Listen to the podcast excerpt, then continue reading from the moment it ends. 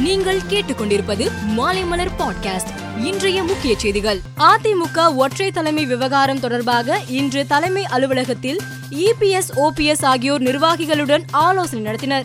இந்நிலையில் இபிஎஸ் ஆதரவாளரான பெரம்பூர் நிர்வாகி மாரிமுத்து மீது ஓபிஎஸ் ஆதரவாளர்கள் தாக்குதல் நடத்தியதாக தகவல் வெளியானது.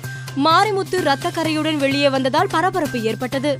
மத்திய அரசின் அக்னிபாத் திட்டத்திற்கு எதிராக நாடு முழுவதும் போராட்டம் வலுத்து வருகிறது. தமிழகம் ஆந்திரா பீகார் உத்தரப்பிரதேசம் ஹரியானா உள்ளிட்ட மாநிலங்களில் அக்னிபாத் திட்டத்திற்கு எதிராக இளைஞர்கள் போராட்டம் நடத்தி வருகின்றனர். இந்நிலையில் அக்னிபாத் திட்டத்துக்கு எதிராக சென்னை தலைமைச் செயலகம் அருகே இளைஞர்கள் போராட்டம் நடத்தி வருகின்றனர். பிரதமர் மோடியின் தாயார் ஹீரா பென் இன்று தனது வாழ்வின் நூறாவது ஆண்டின் அடியெடுத்து வைக்கிறார்.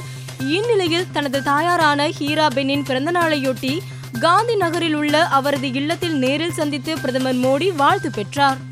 அக்னிபாத் வீரர்களுக்கு துணை ராணுவம் அசாம் ரைபிள்ஸ் பிரிவில் பத்து சதவீதம் ஒதுக்கீடு செய்யப்பட்டுள்ளதாக உள்துறை அமைச்சகம் தெரிவித்துள்ளது. அக்னிபாத் திட்டத்தில் நான்கு ஆண்டு கால பணி முடித்து வெளியே வரும் வீரர்களுக்கு வயது வரம்பிலும் சலுகை அறிவிக்கப்பட்டுள்ளது. அக்னிபாத் வீரர்கள் இரண்டு படைப்பிரிவுகளிலும் சேருவதற்கு மூன்று வயது வரை விலக்கு அளிக்கப்படும் என்று மத்திய உள்துறை அமைச்சகம் அறிவித்துள்ளது. ஆப்கானிஸ்தானின் தலைநகர் காபூலில் உள்ள சீக்கிய குருத்வாராவிற்கு அருகில் இரண்டு குண்டுவெடிப்பு சம்பவம் நடந்தது.